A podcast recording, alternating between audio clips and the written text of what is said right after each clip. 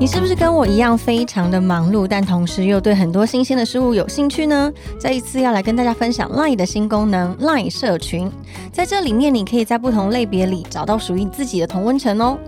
赖社群和一般赖群组不太一样，我最喜欢的就是它自定昵称的功能，它的隐私感非常足够，可以随心所欲的切换身份，在不同社群里面发言，完全可以放心的留言给意见，根本就不用害羞。而且啊，它没有办法个别私讯，所以呢，大家不用担心会被骚扰哦。像我自己就创了一个 LINE 的选物社群，我会在上面定期更新团购的资讯，不用担心没有跟到最新的优惠，而且有任何团购的问题，也可以在上面发问或讨论。也开放大家许愿喜欢的商品，我都有可能会开团哦。除了自己的社群，我也会加入一些心情抒发类的社群，因为我真的很好奇，每天大家心情不好是为了什么呢？还有一些爱情的疑问，到底要如何解它呢？我都可以在上面找到我自己想要的答案。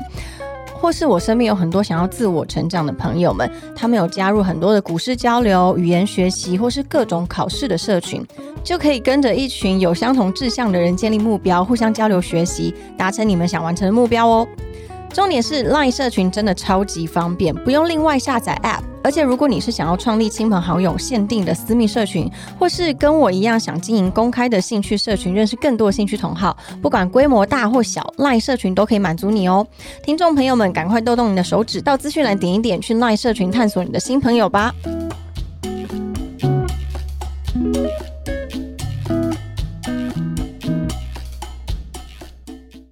小暖。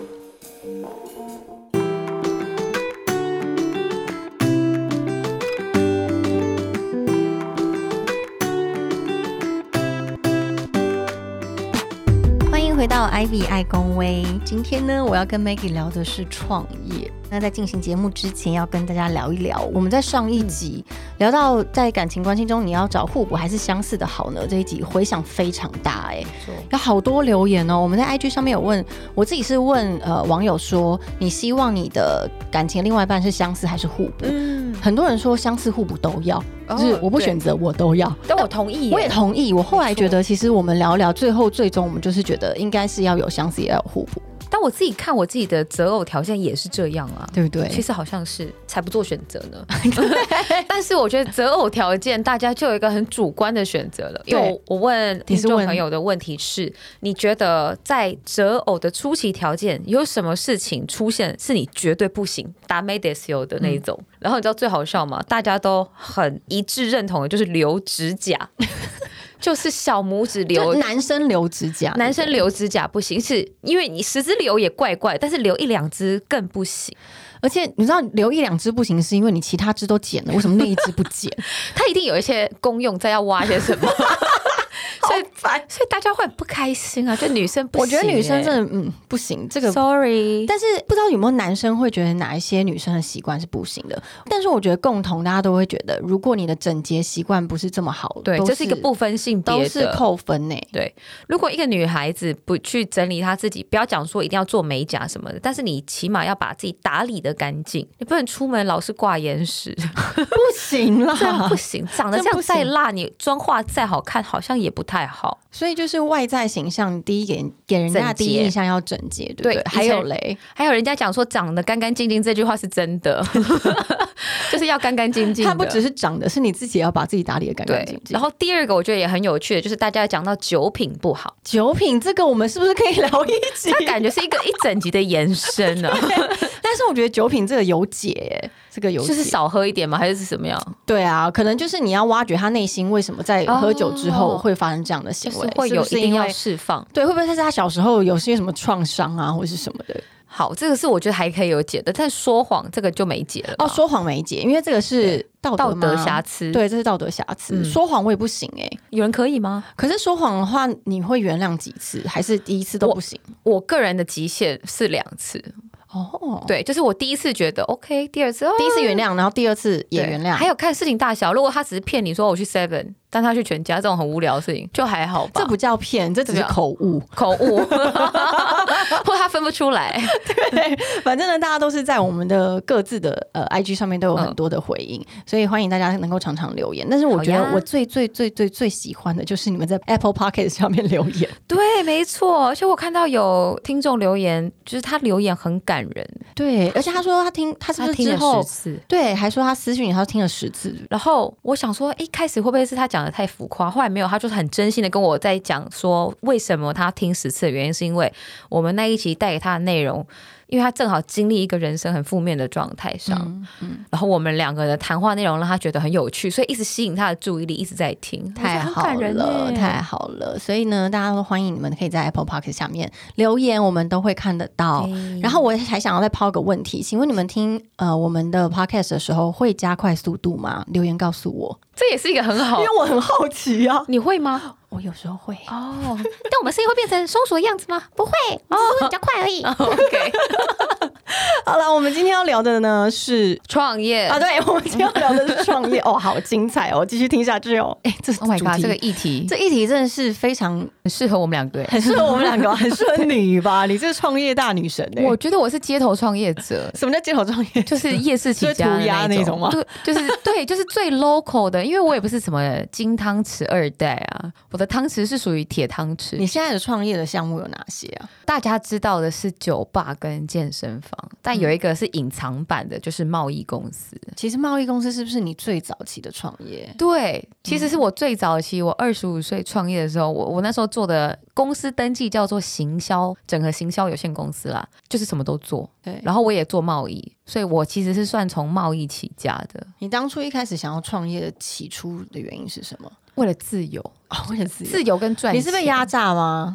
我觉得以前娱乐圈很压榨，因为我以前最早在娱乐圈工作，嗯，就是综艺节目啊，时间都奉献给工作的。对，就是二十二 K 的时代，我不知道大家有没有经历过，但是姐姐我是经历了两年的二十二 K。所以你是做了两年的廉价劳工以后，对，太受不了了。然后二来就是我跳脱的那个环境，还是一直在于属于需要高创造力但低薪的一个时代。后来很有趣，我一开始先从接案开始，直到有一还没辞职，对我还没辞职，我先接案，就是利用假日的时候做一些行销活动的案子。直到有一天客户说他要开发票。啊！你就发现完了要创公司。对，然后我那时候真的超级两光，会想说，哎，开发票这件事情是，我就问我朋友说，哎，那你都怎么开发票？他说，我就去登记个公司啊。嗯，我们就真的以为这么简单，我就开了一个公司，就这样。以为业绩就来，哎，没有哎，就是后来才发现开公司是一回事，就跟你生小孩一样，真怎么养他才是重点。对，那时候是艺人公司，我那时候艺人公司，而且我超好笑，我开公司的第一个月，我就马上跑去蓝屿 long stay，然后因为对你来说，其实你开公司的目的只是为了打发票而已啊。对，然后我想说，哇，照样接案，照样自由啊，然后我就很很嗨的，我就人就跑去呃蓝屿当小帮手，就是每天泡在海边里面。直到有一天，我妈就说：“哎，你要不要回来啦？就是公司才刚开，你就去跑。我已经去两个多月了，然后完全忘记这件事情。后来才发现，对，开公司是一回事，但是怎么样有持续源源不断的业务能力，这件事情才是让公司成长下去的一个最重大的原因。嗯嗯，所以我才后来又开了相关的一些相关跟不相关的事情，我都做了。比如说，我开民宿啊，做空间租借啊。”做一些国际贸易啊，就是想办法都要让这个公司每个月的开销，嗯，至少可以打平嘛，对不对？这些会计啊、记账这些费用、厂租的费用，至少可以打平。那接下来下一个就是怎么样赚自己的薪水？嗯，对，艺人公司要吃饭。其实创业的初期，大家是通常是不会把自己的薪水算进去的，对，因为你的薪水根本就是公司的。成本支出的对那个最主要最大楼顶，对对对，所以我通常大家一开始创业应该是无薪的，无薪对不对？对啊，我有五年没领过薪水，那时候。五年？五年，你这金牛座怎么受得了啊？我那时候吧，回头应该想，我是应该是喝西北风饱的吧，也是饱啦，也是饱，对，没死啦，没没死就是活下来，你知道吗？我们就有一句话这样讲，没死就是活下来，命最大那一种。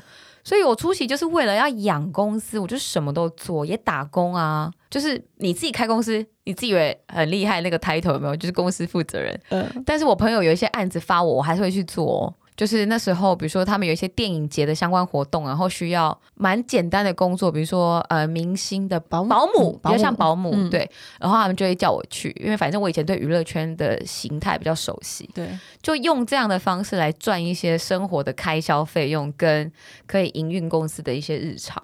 可是，是不是真正到你成立了健身房，它是比较是我们大家可以想象的一个公司了？因为它开始，因为它的固定成本就是非常的多啊，没。没错，有资金、有人、有人力资源、有人力的那个开支。对，因为我觉得艺人温饱的时候就是没事儿，反正你就一餐两餐没吃不会怎么样。但是员工一餐没吃，那就很严重了。对他整家都要恨死你。对，所以我觉得我真正开始学习承担能力。然后还有就是压力的这件事情，是我健身房开幕七年前的时候，对我七年了，七年久了，很厉害吧？七年，对，我们在那个地方，我记得初期的时候，我也在开始摸索这件事情，怎么样去经营一家实体店，就是每天都要开门的店，然后怎么样带领员工。他们开始要上班了嘛，对不对？就是怎么样定上班的 SOP 啊，怎么打卡这些这么小的事情，甚至厕所卫生纸怎么摆、怎么收、怎么怎么样，这些都是你要有先思考过，你才有办法是教育员工的事情。然后我记得我最初的时候，对于刷马桶，我都有非常我的坚持。怎么样的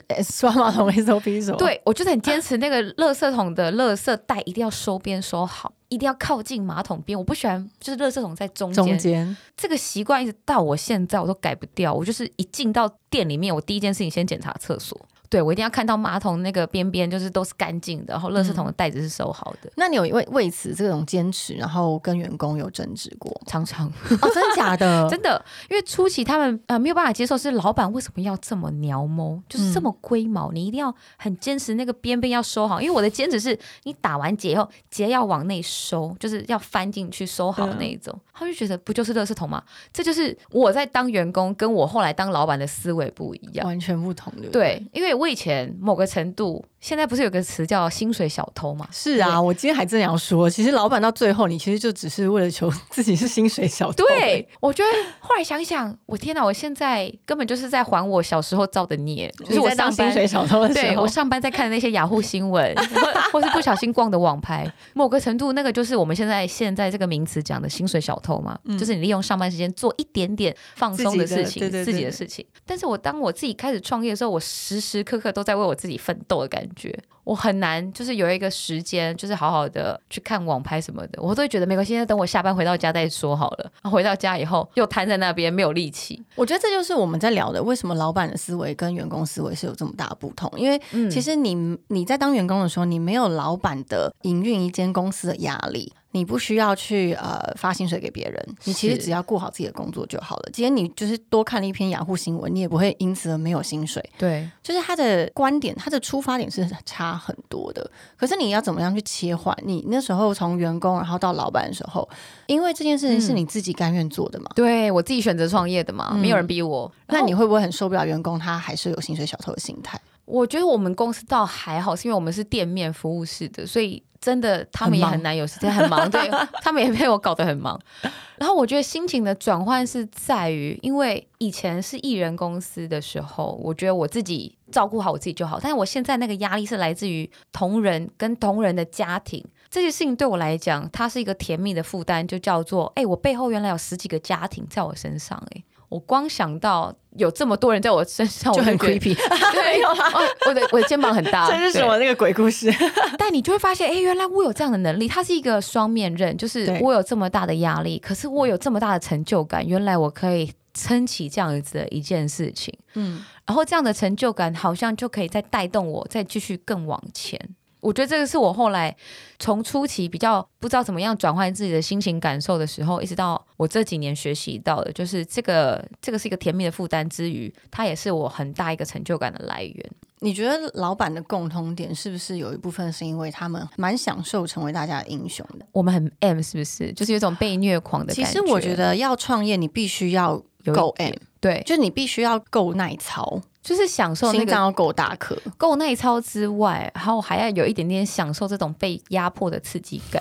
哎，听起来真的是很欠打，真的是哎，因为太舒服的人，因为我就问过我身边的好朋友、好姐妹们，就是我们认识二十多年，他们就一路看我最挣扎的状态，然后到现在，我就问他们说：“哎，你们会有想要创业的念头吗？”我通常得到答案，他们就不想，因为他们觉得看我这样太痛苦了。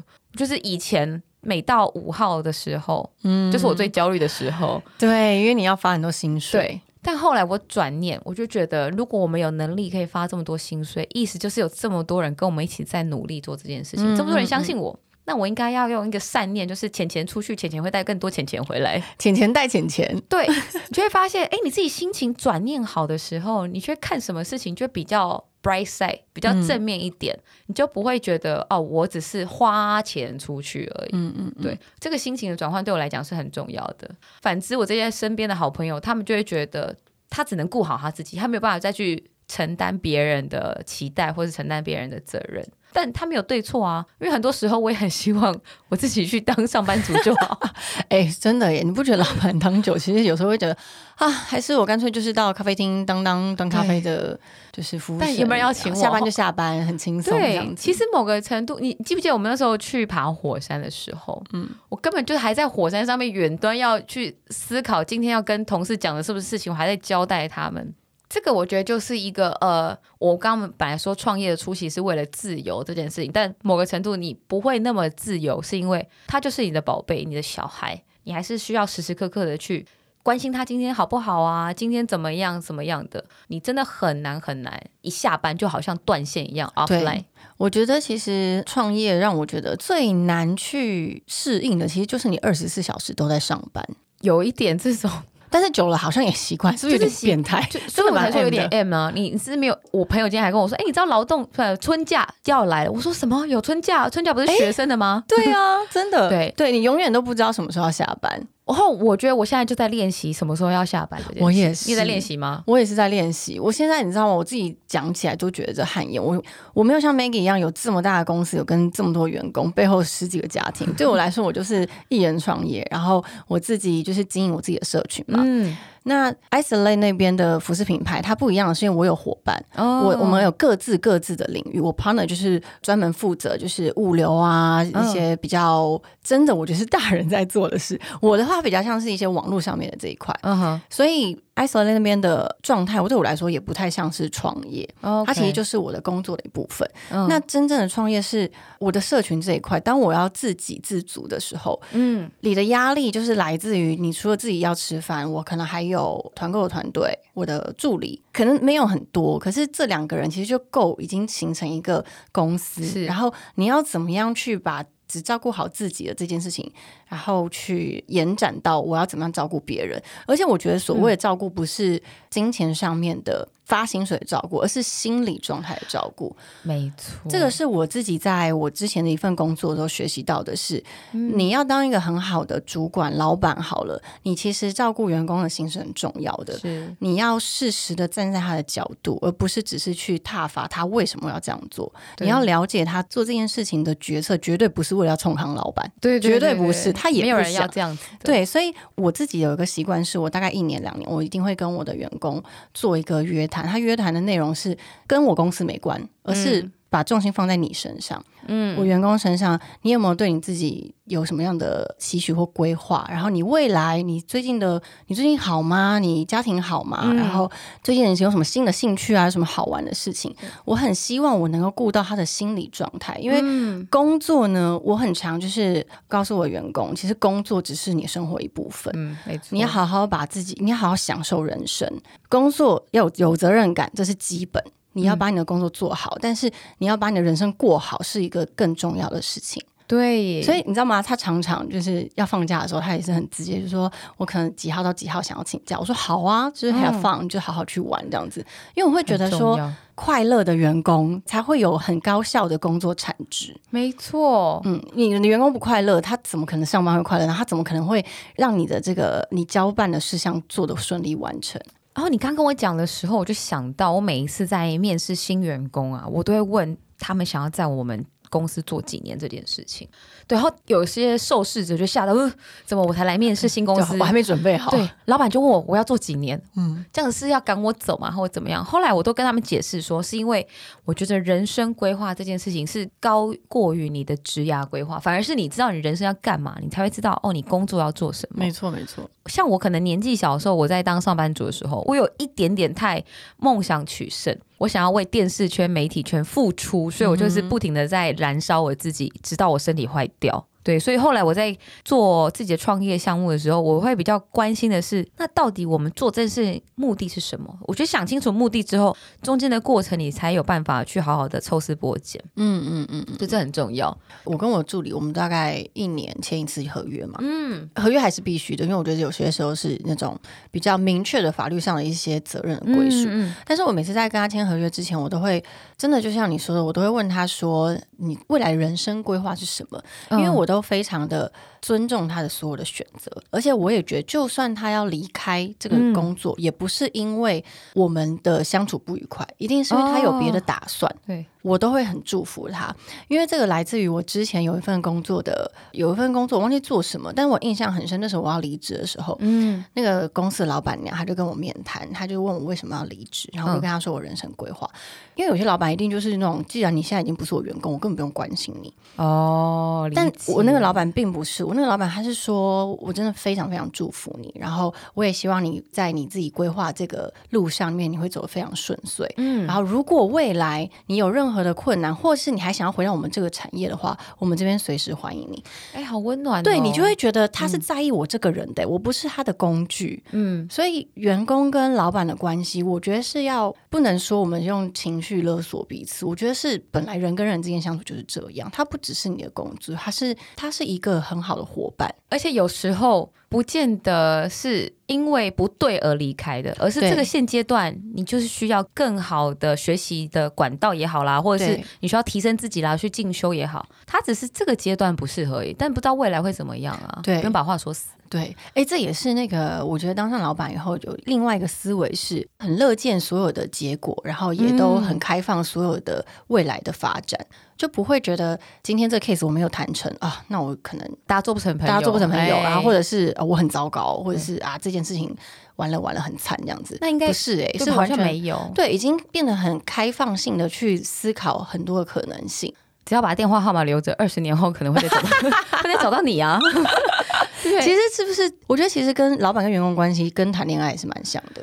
对我还想到一件事情，就是当年我在因为工作需求必须开除一个员工的时候，真的不是他的问题，纯粹是公司那时候编制出现了重复，所以我们需要开除一个员工。我在讲这件事情之前，我竟然发抖，而且还哭，我自己哭了，偷偷哭，没有让他看到。嗯，我的哭是来自于我觉得我好像要对他做一些不好的事情的感觉，因为要开除他。后来我很诚恳的告诉他公司的状况，以及他的职位跟其他同事重编了这件事情，然后跟他讲了以后，我们是很理性的讨论，就是那他接下来是缓冲时间多少啊？那他可以找什么样的工作？是不是我有些人脉资源可以引荐？嗯，就很像理性和和平分手一样。嗯嗯嗯对，然后就很有趣哦，就是这个同事还是在呃我们相关产业里面在工作，然后我们就会保持很很好的互动关系。有一些案子他可能消化不来，但他还是会回头来问我们。对对对对，所以你很呼应你刚刚讲的，他某个程度很像谈恋爱关系，没有错。对啊，就是好聚好散啊。对，而且你是祝福他的，因为其实你们在这段关系里面，他都是一直很认真在为你付出。对，你们都很认真为彼此付出。我觉得关系就是这样，你你要怎么用心态去对应这件事情，它是骗不了人的。包含经营公司也是，这也是我在经营创业这件事情上，我发现我自己很喜欢的一件事情。倒不是说真的赚了什么大富大贵，而是我发现我们自己有能力让自己幸福快乐，也有能力让另外一个人幸福快乐。嗯，你呢？你最喜欢创业带来什么样的？能力跟价值，因为我的创业呢，最起初都是就是开始我离职以后开始做自媒体嘛，嗯所以这对我来说是一个创业，因为你要给自己薪水哦。对，很多人不觉得自媒体是创业，对，其实呃，我觉得自媒体它的创业的概念会是你自己就是一个品牌，你自己也是个商品，所以你是那个管理者，然后你也是一个面对消费者的第一线。就是它的面向非常多，经营自媒体的人呢，你一定要非常的，我觉得要有一点点的精神分裂，因为你时不时时不时要分裂成不同角色，业务啊、行销啊、执行者啊，而且你要做那个最良好的沟通的人，因为你一下要跳成是那个沟通者，你一下一下要靠成是那个执行者，嗯，你要不断的切换自己的身份。很多人都觉得自媒体不像是个创业者，因为他们以为一切都是信手拈来。你醒来就长这样，并没有，并没有。他可能觉得你是天生就是 camera face，你就知道怎么笑、怎么拍照、怎么样做这件事情。因为我跟你讲哦，其实蛮多人会问我说，要怎么样做一个自媒体工作者。我自己在这几年的经验里面是，你要很洞悉这个市场的方向。嗯。因为自媒体工作者呢，他的流动性是非常快的，对时代消息很快，然后你要有没有办法在很多话题的那个最浪的最高点？当然，我们不是说要去炒流量啊，或者是要去抢一些那种很新三色的一些内容，嗯而是你要知道你要做自媒体工作者，你要怎么样去永续经营？任何品牌都是你的创业，你要怎么样？你的公司要怎么样永续经营？我觉得是最重要的事情。对我来说，自媒体工作者他的。最棒的价值是你的，你的影响力是无形，可是很强大的。嗯，你对于你的你的受众带给他们什么？我自己都给自己期许是，我要带给这个社会很多正向的一些回应。嗯，然后我不去消费负向的新闻。嗯嗯，我不去让这个社会有一些负向的能量，这是我对自己的期许。所以，这也就是默默的，你就会吸引到很多他需要正向能量的人，他也认同你这个世界是很美好的。嗯，因为很多人他会觉得这个世界其实是因为很黑暗，所以你要很处处小心。嗯，那这对我来说，这世界是很美好的，所以我要尽力把这世界的美好给很多人看到。所以经营自媒体对我来说，好像其实没有任何的方式，我只是把我自己想要传达的东西带给大家。哦，然后创业其实最辛苦的是，你不知道原来有这么多事要做，就包括我要发摄影师，我要敲妆法，然后我这篇文章要怎么写，我要怎么拍照，我要怎么样跟厂商沟通，然后我要怎么报价，你都是一个人来，一开始都是自己一个人来。我的天哪！然后到后面几年的时候，才发现，哎，其实。如果我把自己的这个，比如说一些 routine 的工作好了，比如说报价啊，或者是跟厂商沟通啊这些事情，切给外面的人去做的话，我是不是就有更多的心思去发想跟创意，然后去思考我今天公司的走向，我未来要走到哪一步，我可不可以再创一个品牌，或者是我可以再跟谁联名合作？或是辅导下一代的产生。对，我觉得做老板有趣的事情是，你要从一开始自己什么都做，然后到最后你知道什么时候要放手，然后你要如何信任你的员工。哦，这是非常重要，因为我初期就是死不放手那种人，就是打扫自己都要把它折折折很。对，就是我卫生纸要折三角，饭店式训练那种。对呀，真的是。可是你后面就是有放宽心一点了吗？有，我有。你怎么样去？因为这是一个心法哎。我后来是让自己有容错率这件事情。就是容错率，就讲的意思就是说，好损失金额不要超过多少钱以内的，我都可以接受。我们用金钱来衡量，你给自己有设一个停损点，对，或者是这个事情的大小程度到什么样程度之内，我都让他们可以自己去解决，而不需要什么事情都一定要过我这边。当然，我可以知道结果，OK，解决的很好，但是中间怎么解决事情，我也让同仁们有空间可以去接受挑战跟去发想。因为我觉得是这样子的，什么事情都帮你准备好的话，你可能就没有成长的机会，你也没有学习的一个一个方向。所以我后来干脆厕所就让专业的来收，然后柜台事情专业的让柜台的人来做，那我就是在旁边像一个教练的角色。去给予他们想要的资源，跟他们有需要什么，我在 backup 的，我当后勤单位就好了。嗯，对，因为你刚刚提到一个重点，就是有一些 routine 性的性质，我是不擅长的，像要什么整理发票啊、记账啊，对，电脑 Excel 这种东西，就是我最头痛的地方。嗯，我可以做，但我可能要花一个礼拜。但如果今天有专业的人可以帮我们做，那我可以去做更创造力的事情。是。因为对我来讲，我想你也是啊，就是可以做创造发想的事情，对我是我最有大能量可以去做的事。嗯嗯嗯。就是每一个人要了解自己的专长的产值在哪里。对，就像你刚刚说的，比如说我助理他可能就会注意很多细节的事情，可是我没有办法注意到，而且我也没有那个心思去注意这么多很细的事情。可是他就是会成为我一个很很有力的支柱。当我在决定方向的时候，他可能会提醒我一些我可能曾经会忽略的东西。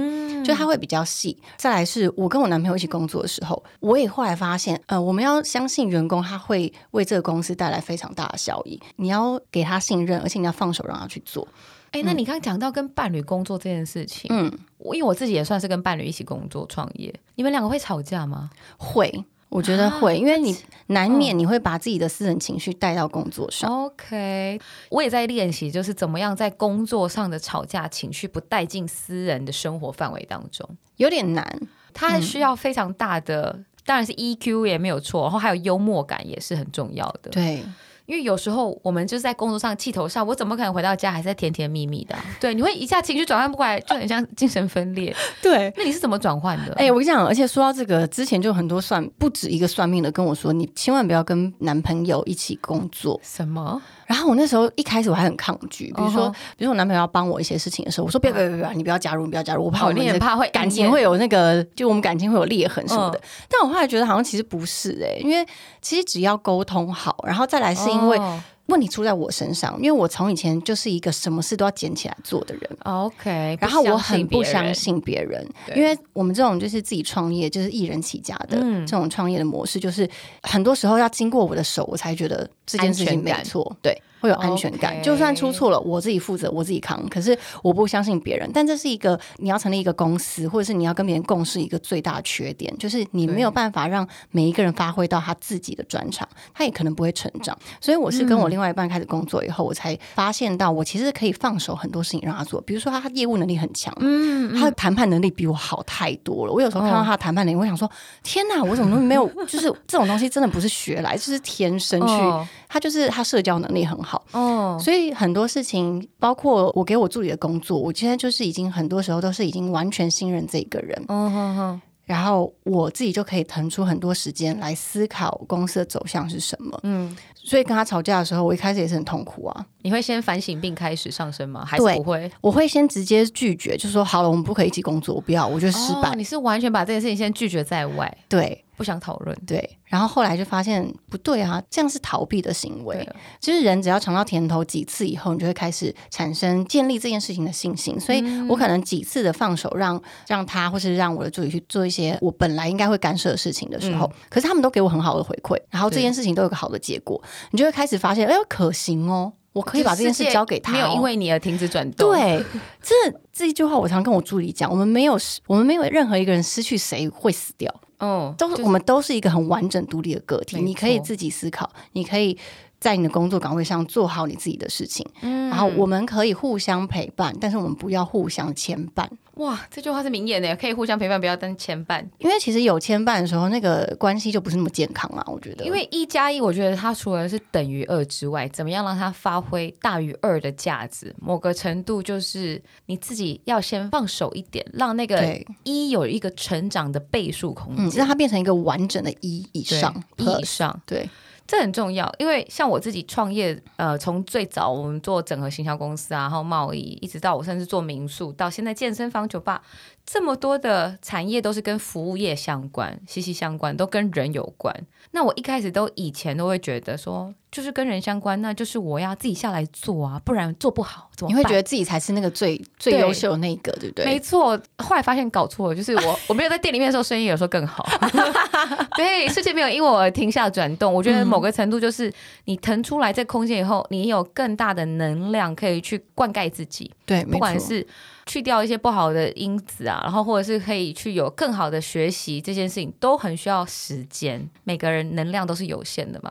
那我之前听过 Google 的一个执行长的分享，他的分享是说，怎么样兼顾家庭跟工作，就是你一天只要选择做三件事情就好了。对他有很多选项的，就是不要以为一天好像二十四小时你可以塞八九件事。嗯嗯，你其实只要腾出来三件事情，你好好专注做其他的事情呢，让其他的专业项目人才去执行就好。一来，你可以好好保持自己的步调是在对的步调上面，是你的情绪也会相对来讲比较平稳，不会暴躁。嗯，那二来事情你会发现，哎，这世界根本因为没有你更好，其实他应该会更好才对，而不是只有你才能做这件事。没错，没错。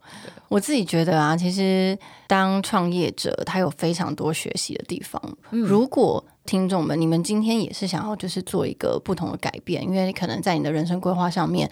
你已经当腻了薪水小偷，嗯呃，对，薪水小偷 是不是可以来试看看创业？现在很流行斜杠嘛，但是我觉得现在斜杠已经是很普遍的一件事情了。因为早期我们在做斜杠，大家投以羡慕跟就是怀疑的眼光，怎么样做斜杠？但现在从我们刚讲到的自媒体也好啦，人人都有不找不止一个两个工作在身上，哎，没错，甚至是你觉得开始做分享这件，它也是一个斜杠开始。它虽然前面没有收入，嗯，但它也是一个开始分享、开始 output 的一个开始。你不知道最后会怎么样形成的获利模式，嗯嗯嗯。那我刚最想要问你的事情是，你觉得创业很孤独吗？我有时候就是在谈创业的时候，我都是觉得我自己是那个半斤八两，哎，就是很没有资格讲这些什么一些市场的经验谈。所以我觉得创业，我觉得不是孤独的耶。创业不算孤独，但对你来讲，创业你没有人可以交流，你身边有很多人可以跟你交流类似的话题吗？我觉得那孤独感应该来自于你讲的话有没有人听得懂。哦，我懂你的意思，这个孤独。呃，但是我因为我觉得啊，其实。人都会找到自己最舒服的出路，就是我可以跟像 Maggie 或是有很多人去请教，就是当你在创业的时候，你会经历哪些状况，然后我可以怎么样学习。其实对我来说，创业其实是你知道我们都很 M 嘛，我觉得是刺激的 哦，刺激的，我觉得是好玩的。就是当你的呃思维变成是你希望你的事业更上一层楼，或是你希望你的呃人生经验有不一样的。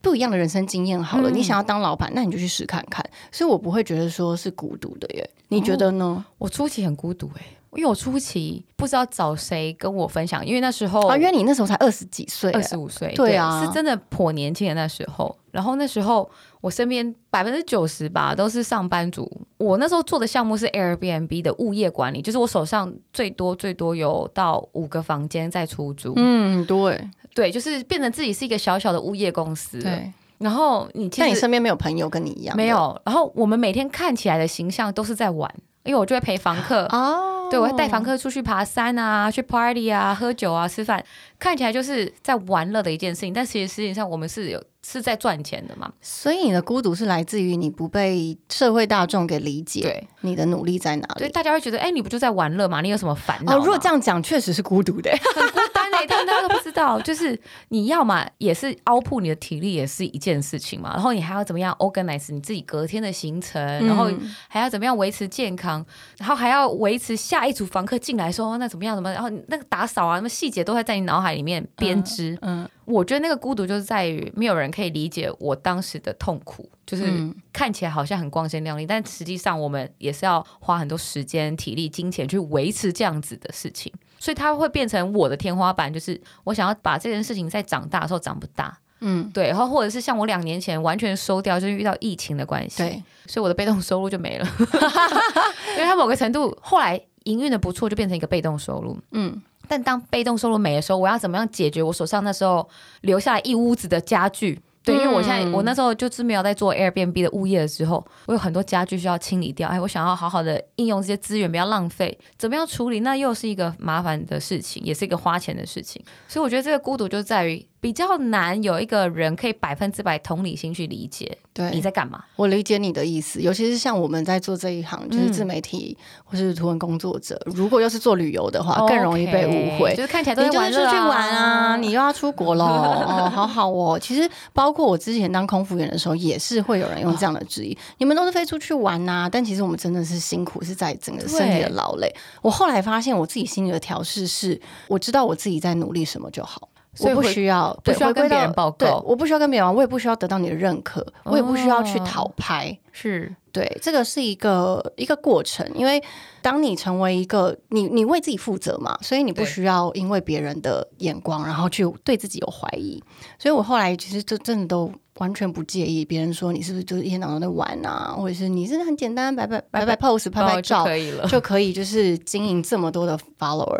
其实我知道我自己辛苦的点在哪，然后我也知道我的价值在哪里，那时候就不会对自己产生质疑。所以这是我们讲的心理素质，反而它会是构成你创业能不能长久。我觉得开启创业这件事情不难，不难，嗯，怎么样让它长久，然后可以再壮大，这件事情才是我们要一直努力的事情。是，所以心理素质它可以变成是你要很认识自己，知道自己在干嘛，要往哪里去，然后你怎么样找到排解的方式。嗯，再一点是我自己要分享的是，你要很知道你自己在做这件事情对你的人生意义是什么。哦，因为如果你创业真的是为了钱，那如果你不赚钱的时候，那这件事情对你来说的意义是什么？哦，对耶。所以就是你要想到一个最极端的例子，如果今天真的倒了。你的事业就是创业失败好了，创业失败，你要怎么样去面对这样的自己？你有没有办法从中得到你要学习的东西？如果这样的心理呃心理状态已经准备好，我觉得就创业吧。所以你会鼓励如果想要创业的人就去做吗？会，任何年纪。而且说实在的，我觉得就算你现在已经是一个